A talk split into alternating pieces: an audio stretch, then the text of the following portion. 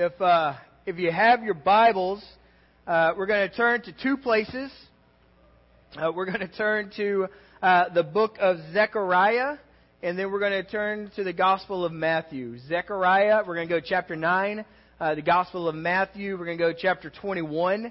Uh, if you're looking for Zechariah, it's hidden. It's almost the it's near the end of the Old Testament, and so make your way about two thirds through the Bible, go a little bit left, and you will find uh, that incredible uh, prophet, prophetic word. And so we're going we're to spend some time there this morning. But uh, as we get started, I want to say this: uh, I am uh, beyond excited.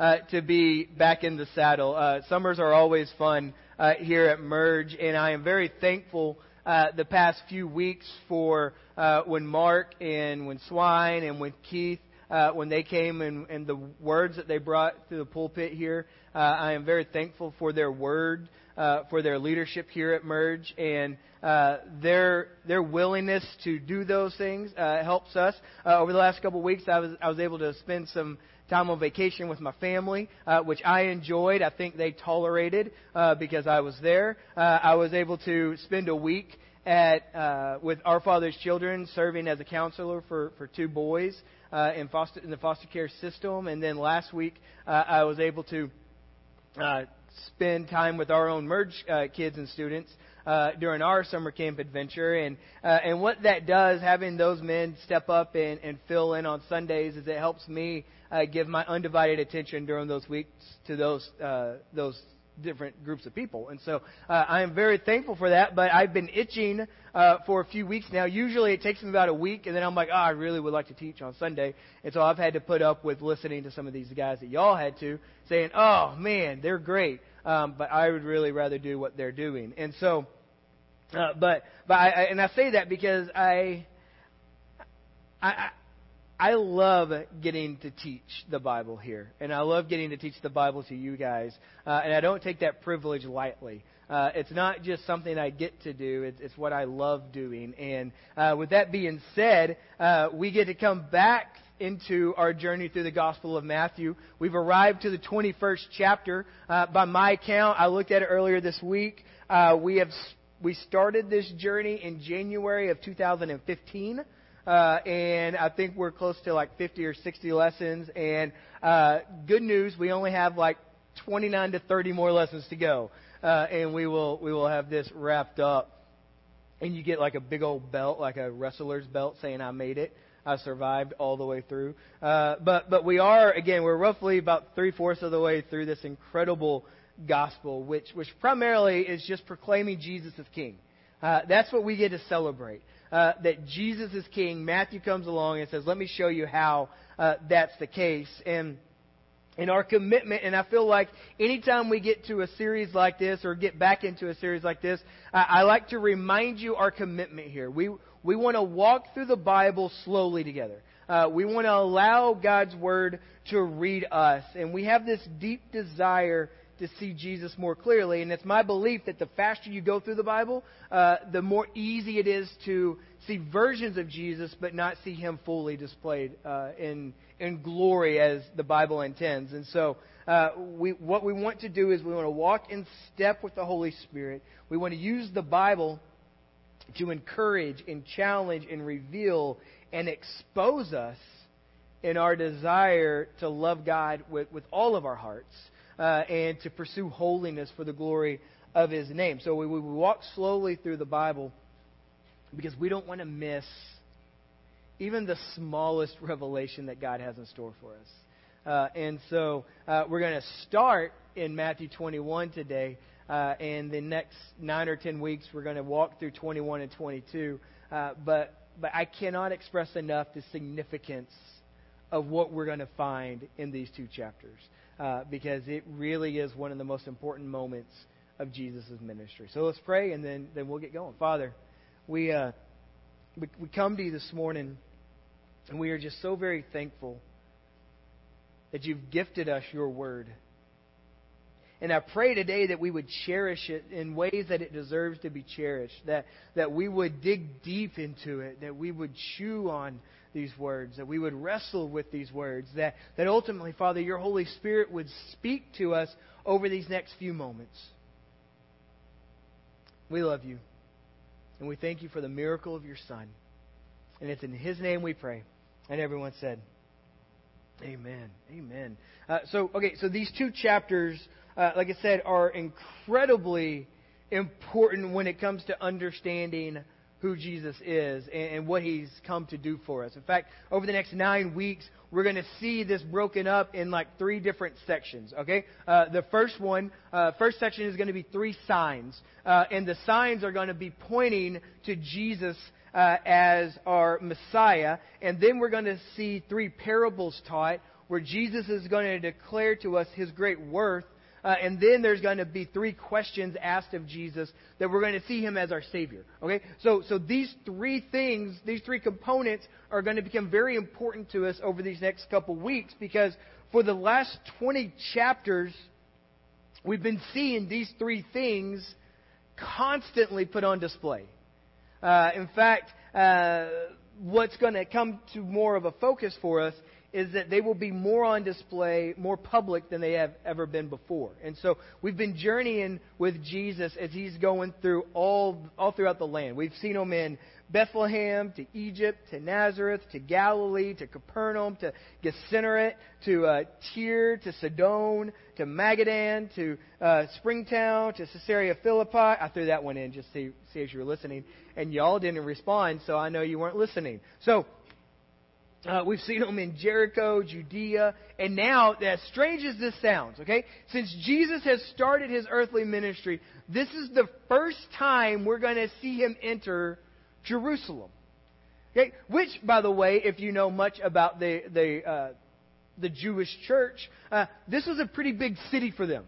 Okay, Judaism this was the city of God, and so this is the first time we see Jesus go into Jerusalem. And as he does so, uh, we're going to watch him walk in as the, the way he walks in is fit for a king. And this is what we're going to talk about this morning. But before we do, we need to keep in mind that, that in this chapter uh, 21, it begins recording the last week of Jesus' life. That's what's going to start here. In fact, uh, roughly 25% of this entire gospel will be spent in these final days. And so it would be, it would be uh, difficult to exaggerate the, significant, the significance of these events. In fact, um, from this point forward, they are some of the most important words you're going to read. Oh, my ear just popped, finally. Okay, I'm sorry. It's been really distracting. You ever had an ear that needed to pop and it wouldn't?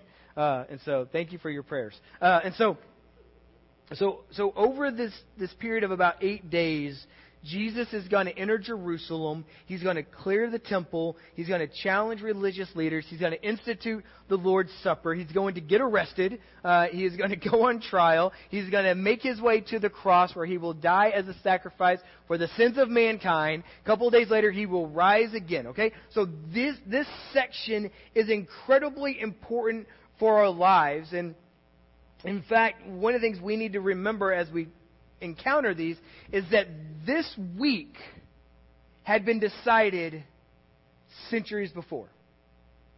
That, that there will not be a moment from this point forward where guys say, whoa, whoa, whoa, whoa, what are you guys doing? In fact, we see a promise made in the, in the garden uh, in Genesis chapter 3. Uh, in fact, we call it proto-evangelism. Evangelium. Okay? So this is, this is where God promises Jesus. In fact, he says this uh, as he's talking to the serpent. God says, I will put hostility between you and the woman, and between your seed and her seed. He will strike your head, and you will strike his heel. And so, so this moment is coming into fulfillment. Okay? So, so God, the Son of God ultimately fulfills the promise beginning this week in crushing the head of the snake, in crushing Satan, in crushing the power of sin that leads to death. And so the events of this week, planned before the foundation of the world, are not just climatic for Jesus, they're climatic for us. Okay? And so what's going to be brought to the surface today, which has always existed, always existed, but now Jesus will allow it to be displayed, is that Jesus is king, and our king is here. That's what we're getting to see. And so the question remaining for our exploration is simply this What kind of a king is he?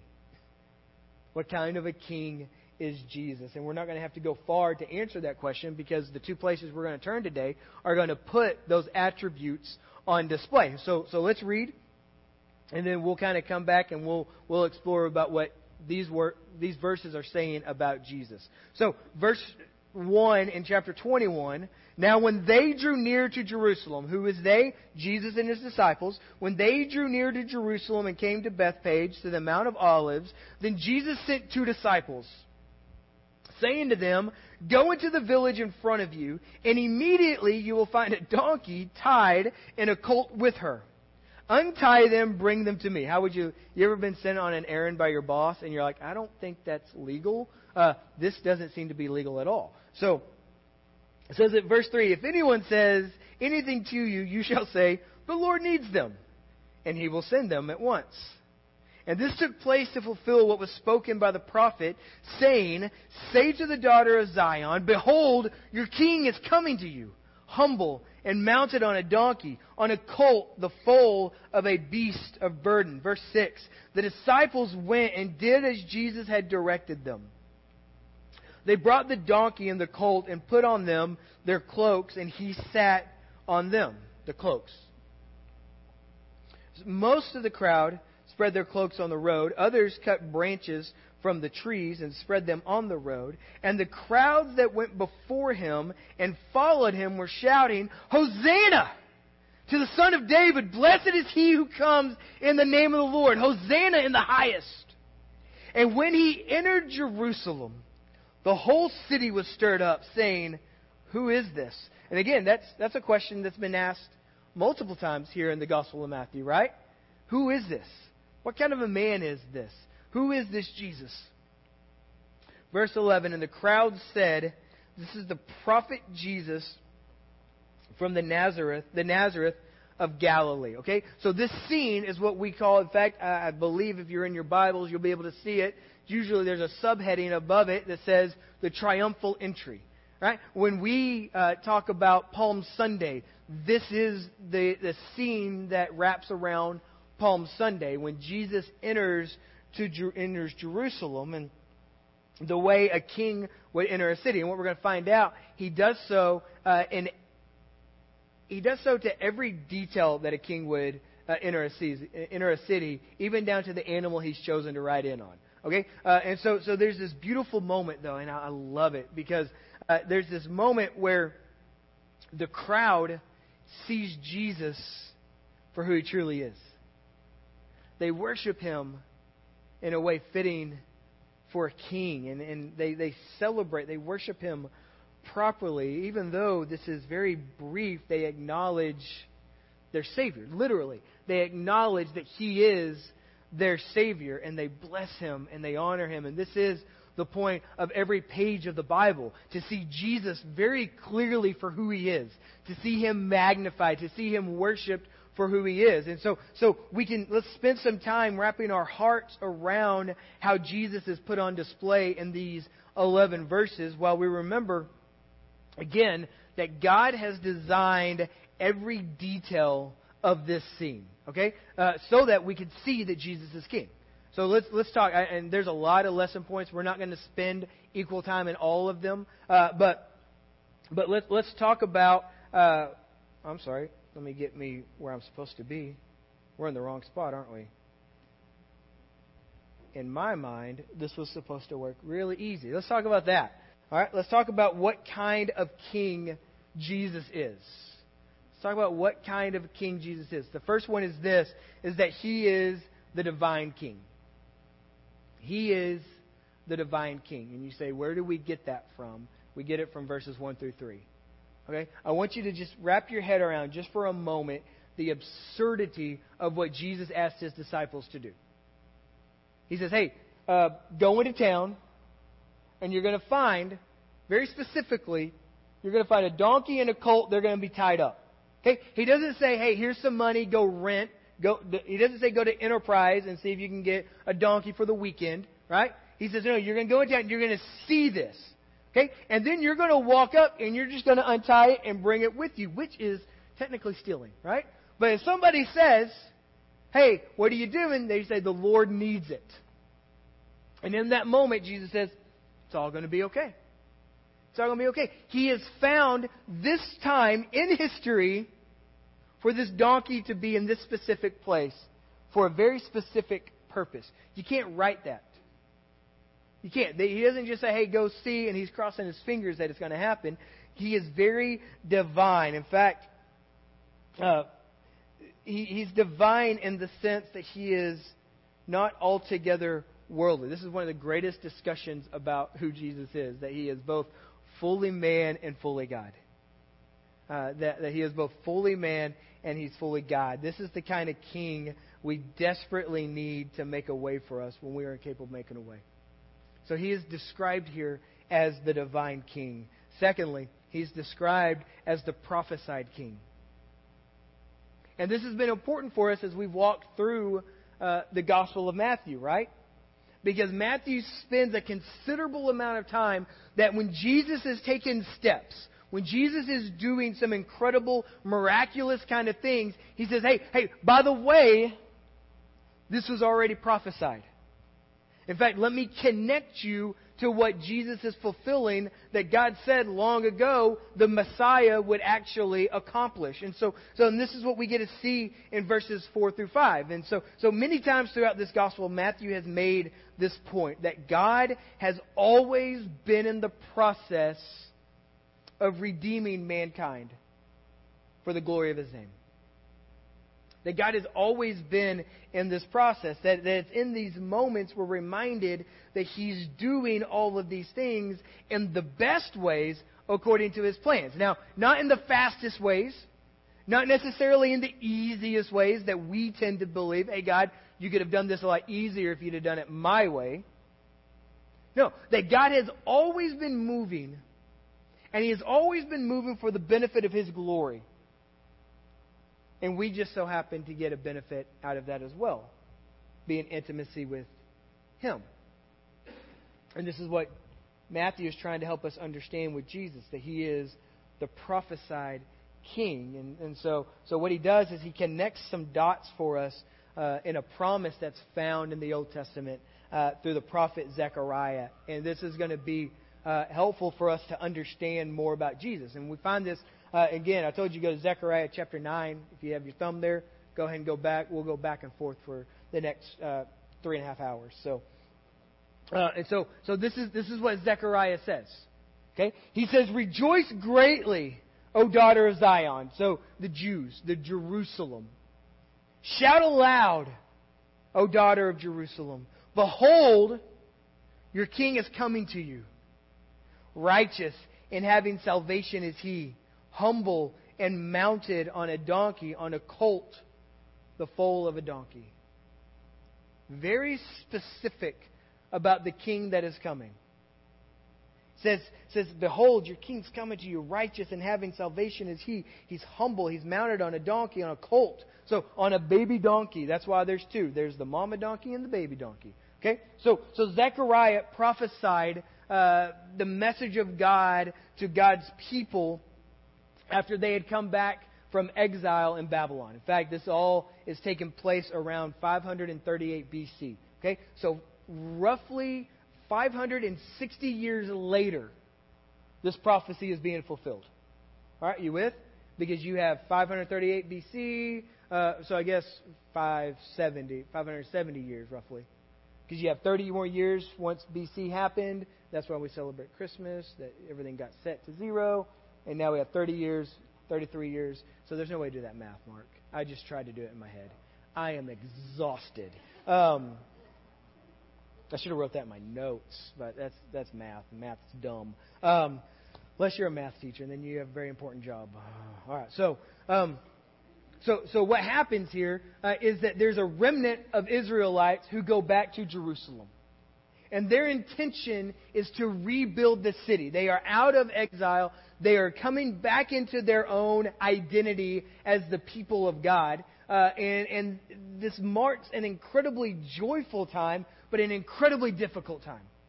Uh, in fact, God's people had repeatedly, repeatedly seen the tragedy of failed kings. Even the good ones. Even the good ones have these moments of, of tragedy in their lives. Okay? And so all of the Old Testament, as you read about the kings, you have to understand they're very flawed people. And God has promised a king that is not flawed. God has promised a king that will do for them what no king is capable of doing.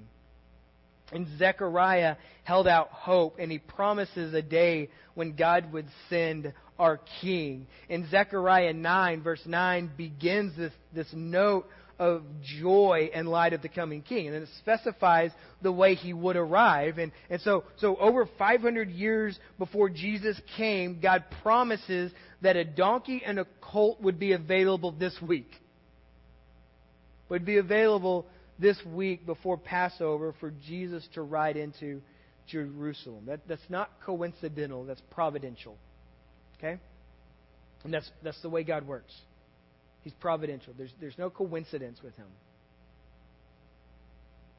And so, and again, you, you don't write a script like this unless you're God, unless you're capable of fulfilling all of these promises. It's, but not only does he stand as the prophesied king in this prophecy, he's also uh, the, the righteous king. The righteous king.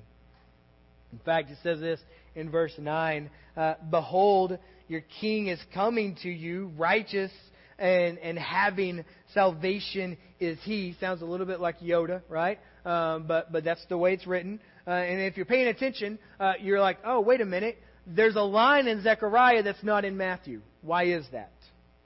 And anybody thinking that? I did uh, this week. I was like, that doesn't line up. So there's this line in Zechariah talking about him coming as righteous and having salvation, and it's omitted in Matthew simply because of the fact that at the time that was being fulfilled. That he wasn't righteous until he goes to the cross. Because at that point, he could have very easily ducked out, right? Uh, he could have said, no, we're not going to do it that way. He could have chosen sin still, I guess, technically. And so, so we don't see it in Matthew, but we see it written here that, that Jesus still must make the sacrifice on the cross. He must defeat sin. He must defeat death. He must still rise from the grave. He must still ascend. And he must still prepare a place for us, which he has told us he's, he's doing. And so on this side of the cross, however, we get to see that prophecy, that, that word of Zechariah's uh, fulfilled. It's come true. And that's why we can worship Jesus precisely precisely because he is righteous and precisely because he brings salvation. He gives us our right standing before God, our Heavenly Father. And moreover, uh, it says that, that he would be righteous and that he would be victorious, that he would be our Savior King. He would be our, our Savior King. We find this in Matthew, verse 9. Uh, and, and I'm sorry, in Zechariah. Nope. Matthew, and the crowds that went before him, and they followed him, and they're shouting, Hosanna to the Son of David! Blessed is he that comes in the name of the Lord. Hosanna in the highest. Hosanna literally means Savior. Literally means save us. So they, they cry Hosanna, which is a quote from Psalm 118, uh, verse 25 and 26, where the psalmist cries out, Lord, save us. Lord, save us. Lord, please grant us success. Lord, please, blessed is he who comes in the name of the Lord. So they're looking at Jesus and they're giving him a declaration that is very fitting to him. That you would save us. Hosanna. And the timing of these events, it's, it's crucial when we understand the significance of, of these quotations that, that the week that Jesus is entering into Jerusalem is the Passover week. Okay? So at the time of Passover, Jerusalem would swell to about five or six times the amount of people that is typically in it. People would flock to Jerusalem to celebrate the Passover. Now, the Passover is a very significant moment in the lives of the Jewish people. Okay, it takes you all the way back to uh, the book of Exodus, when the Israelites are in slavery, are in, under the oppression of the Egyptians, and God has decided, God has declared, as He has heard the cries of His people, that they will enter back into the promised land the land that Abraham had founded. And so, so what? As, if you've ever watched The Prince of Egypt, or if you've ever watched um, the Ten Commandments, you kind of know this story, right? Uh, Moses goes in and says, "Let my people go," and Pharaoh says no, and then there, eventually, there are these plagues, and the last plague is the death of the firstborn. And God says, "Tonight's the night. You guys are going to go." And He says, "To protect your home, you would take." the blood of a lamb and you'd put it over your doorpost. And when the angel of the Lord comes through, he is going to wipe out the firstborn of them all, unless he sees the blood of the lamb on the door. And after that moment, Pharaoh relents and he says, Get out. And the Israelites, it says that they plunder the Egyptians. They couldn't get them out of town fast enough. They give them gold, they give them clothes, they give them livestock. They just say, just go. Just go. Just go. And it's this moment of great celebration. In the New Testament, we have what Jesus has done for us on the cross.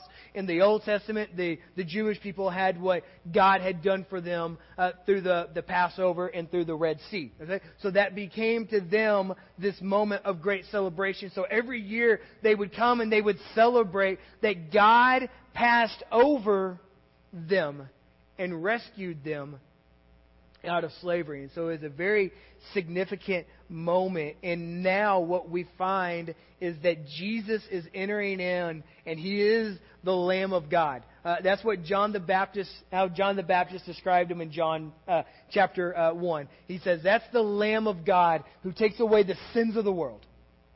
And so now we see Jesus entering into this city as the Lamb of God, as the one who is inaugurating a new and a greater Exodus. In fact, he comes into Jerusalem during this Passover week, and it's no coincidence. But how he comes is amazing to me. That he comes as the peaceful king. He comes as the peaceful king. And you say, well, how, how do you know that? and I'm going to tell you, and you can tell all your friends this, because this is really, it's fascinating to me. Like, why, why would he ride in on a donkey? Right? Because when we think of kings, a donkey, you don't ima- you, you imagine somebody like Don Quixote, you know, riding in on just some insane kind of guy uh, riding in on a donkey. You know, you think of a king, you think of an animal that is worthy of a king, and you think of a big, strong war horse, right? You think of a Clydesdale, uh, something like that. And now here's, here's what you need to know that when kings would enter into a city, what they rode in on would declare their intentions. And so if a king was representing war and wanted to present power, uh, he would ride in on a war horse. It was a symbol to everybody, his intentions. But when a, it was not very uncommon for a king to ride in on a donkey because the donkey symbolized peace. Okay? So when Jesus rides in on a donkey, it's not because there wasn't a horse available, it's because he's making a very specific statement about his intentions. Because Jesus enters this city, people are worshiping him as he, they should as Savior, and he comes in and he says, I am bringing you peace. And you say, well, what kind of peace? He said, I'm going to bring you peace with God, and I'm going to bring you peace with man. That's, that's what Jesus does. He brings us peace with God, and he brings us peace with man. In fact, uh, Luke, when he records this account, he notes how the crowds cried out, and they cry out in a different, uh, when, in a line that Matthew doesn't mention. He says that, that they say they say peace in heaven and glory to God in the highest. And then as Jesus drew near to the city, uh, there's this moment. It breaks my heart, but he weeps over Jerusalem and he says, "If if you knew this day, what would bring you peace?"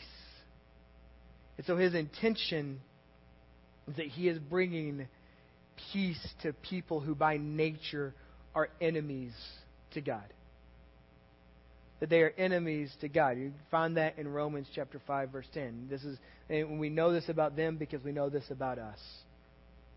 That by our sinful nature we are enemies uh, with God. And so Jesus brings this message of peace peace between God and man, and peace between men. We are reconciled to God through Christ, and we are reconciled to one another in Christ. That, that's, that's why a lot of you guys love me in spite of me. Because the love of Christ compels us to love one another. And so Jesus walks in on the back of a donkey because he is the Prince of Peace, as Isaiah 9 would say. That he is the Prince of Peace. Now, here's, here's what's interesting about the crowd because we would miss this too. Is that their concept of a king was different than what Jesus was actually bringing. Now, Jesus is actually bringing something better to them than what a king in their mind would have brought. They thought that they were bringing a king who was going to release uh, the Jewish people from the Roman rule. Because right now they are occupied, at this time, they are occupied by the Romans. And they thought their king was going to come in a political way, that a war would be started, that they would finally defeat their oppressors. And again, Jesus comes as a king, just not the way they expected. And it's this beautiful reminder that there are expectations we have in this world about the way things are supposed to be. And more times than not, our very limited view of the way things should be are wrong. And Jesus says, I am bringing you peace. I am bringing you strength. I am bringing you the ability to, to take on whatever that adventure is. Might not be doing it in the way you expect it. And that's good news for you. so we see Jesus come as our peaceful king. Then next we see Jesus come as our global king. Okay, this is what's being said about Jesus in Zechariah chapter 9. And he shall speak peace. Okay, he shall speak peace to the nations. His rule shall be from sea to sea and from river to the ends of the earth. And, and this is fairly self explanatory that Jesus is king over all. He is king over all. That, that there's not a, a, a, prime minister that he has to bow down to. There's not a president. There's not a leader. There's not, there's not a councilman. There's not any person in the history of the world that Jesus has to bow down to. He is a global king. There's not one thing that is not under the rule of Christ. So even in those moments where we think that he might be weak, he's not. Even in those moments we think that He might not know what's best for us, He does. Because there is not anything in all of creation, in the heavens or the earth, that has to that, that He bows down to. And this is great news for us because if you are found in Him, the salvation He has accomplished is great news for every moment of your life because you have been grafted into His inheritance that, that you have access to the Father through him. And so, related to his global reign is, is another, another, a um, that's not even a word. Uh, another important theme that surfaces all throughout this that he is uh, the messianic king. Uh, he is the messianic king. That Jesus is the Messiah. And, and I love this scene because I, I believe what started as just a gentle moment of celebration builds into this small thunder. And then as Jesus is erupting, people are laying their cloaks and their palm branches down and they begin shouting. And there's this moment of great elation where people are seeing Jesus. And it says that it shook the whole city. That people were talking, what, what is going on over there. Who is that guy? And the people have shouted, Hosanna, the son of David. The son of David. In fact, uh, this is this is the prophet. This is what they say. This is the prophet uh, from Nazareth in Galilee. And the phrase "son of David" continues to be used in Matthew's gospel. It appears as early as as chapter one, verse one. Uh, that, that Jesus has been portrayed as the Messiah, the promised Messiah, the king who would come in the line of David. So every time they say the son of David, they are literally saying the Messiah. Our Savior Messiah. That's what we have in Jesus, a Savior promised one. Messiah, come save us. The crowds may not have known how Jesus was going to save them uh, since this was still yet to be fulfilled. Uh, and it wasn't clear uh, to them that this conquering king would also be a suffering servant, uh, that the Messiah would save his people from their sins by the shedding of, of his blood during this Passover weeks. And so the significance of all this eludes them, but it doesn't us. That they saw in real time what we see in hindsight. And we can worship in a fitting way to it. And then lastly, we see Jesus come along as the prophetic king. As the prophetic king. It says this in verse 11. And when he entered Jerusalem, the whole city was stirred up, saying, Who is this? And the crowd said, This is the prophet Jesus from Nazareth of Galilee. And now this that might not seem very noteworthy that they would call him a prophet, because really that's that's a facet of him. Right? Uh, people would call him a, a, prophet like somebody would call me a, a father uh, or a pastor or a friend. That those are all components of the whole of me. Uh, but but to call Jesus a prophet in some ways seems to belittle really his incredible worth. Uh, but but it's it's noteworthy when we see this in the context of what Matthew has been saying, because Matthew 21 gives us this glimpse of the fulfillment of the Old Testament that Jesus is our prophet, he is our priest, and he is our king. That he fulfills all of these roles and he fulfills them perfectly. Okay? So as we see him enter into Jerusalem, we get to see him declared and displayed this morning as king. Right? Next week, uh, we're going to watch him walk into the temple, and it's going to get really awkward for the people who are there. Uh, because Jesus is going to go ballistic in a holy anger. And we get to watch him as a priest and hear what the people recognize is that he is the prophet. He is the one who is revealing the Word of God. And that's what a prophet does. He reveals the Word of God, he tells people the truth of God's Word. In fact, this is important to us because we need Him to connect us to the heart of the Father, which is one of the most amazing things that Jesus does for us. When he has conversations in the Gospels with the religious leaders, it isn't because he wants people to think he's smarter than they are, because he is. It's not because he wants them to think that he's more popular than they are, because even though he is. It's so that he can explain to people the heart of the Father. Because he has a whole religion of people who have taken the heart of the Father and twisted it to their own desires. And he comes in and he says, No, no, no. Let me explain to you that God is for you. Let me explain to you that God loves you. Let me explain to you the price that God is willing to pay to have an intimate relationship with you. It'll be me. It'll be my death on the cross. Let me explain that to you. And as the greatest prophet, what he's doing, he's doing what all the prophets have done uh, since Moses. He reveals the truth of God to the people. And what he declares in the opening verses of chapter 1 are some of the most prophetic words yet. Uh, and he doesn't even have to open his mouth.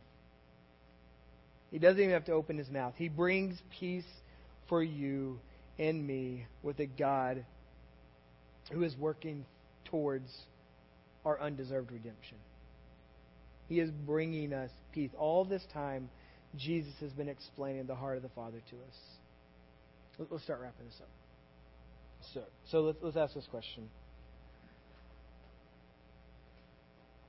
Why is any of that significant? right? I gave you like nine points about how Jesus, what kind of a king Jesus is. Why is that important to us? Why, why did we spend our time this morning getting our hearts around the many attributes of King Jesus? Why, why don't we, this is, I think this is a fair question, why don't we spend more time searching for parts of this passage that deal more applicably to us, right? Uh, that maybe help us find out how to be a better friend or a better coworker. Why, you know, why, why don't we spend our time doing that? Why haven't we worked toward finding three simple steps for whatever better life we're looking for in these verses? And, and we, we've done so because seeing Jesus displayed properly in the Bible is our best way of seeing our great need for Him. Because you needed a king. You need a king. And now, we, we don't like that idea, right? We don't like the idea of us needing really anything apart from our own abilities. But what we desperately need in this world was a king who could rule us in the best ways, who can care for us in the best possible of ways. So we work hard in the Bible, and at times it's, a, it's more difficult than others to see Jesus put on display because we need to see him more clearly so that we can understand better our deep and constant need for his movement in our lives. There's not one second as a Christian you don't need Jesus. There's not one second as an unbeliever you don't need Jesus. And so we fight at times to see him put on display. We need peace. He came in peace. We needed a king to rule because we are horrible gods. We make horrible decisions at times.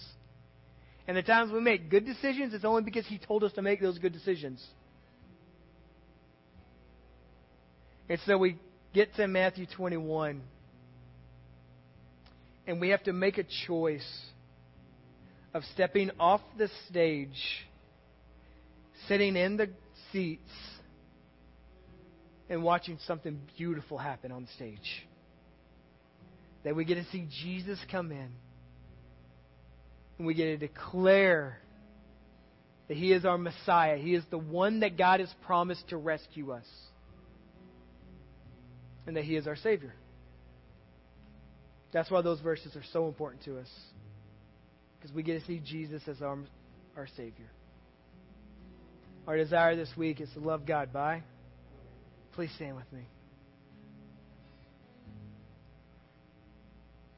So we wrap up. We want to make prayer available to you. We believe in the power of prayer. We know there are things going on in your life that you don't want really anybody knowing about. Uh, we think that sharing the burden through prayer is a great way of doing life with one another. And so there will be some people up here that want to pray with you. Uh, Mark and, and Kelly and Lacey, they'll be up here. We want to pray with you. Maybe you've never asked Jesus into your heart. Maybe you've never seen him or seen your great need for him. We pray today would be your day of salvation. That declaring with your mouth that he is Lord, that confessing your sins, that we find our right standing with God through Jesus. And then maybe you just want to take some time through communion. Those elements are available. Let's pray. Father, I thank you for the love that I have for these people. And I confess that that, that love is given to me because of your great love for us. And I pray this week we would dive deep towards seeing our need for your Son and His great worth in our lives. That He wouldn't be just another compartment of of who we are, but that He would be it, that He would be all of it. That He would be every one of our victories. That He would be every bit of our praise. That we would celebrate that we have peace because of Him. We love you. It's in Jesus' name we pray. Amen.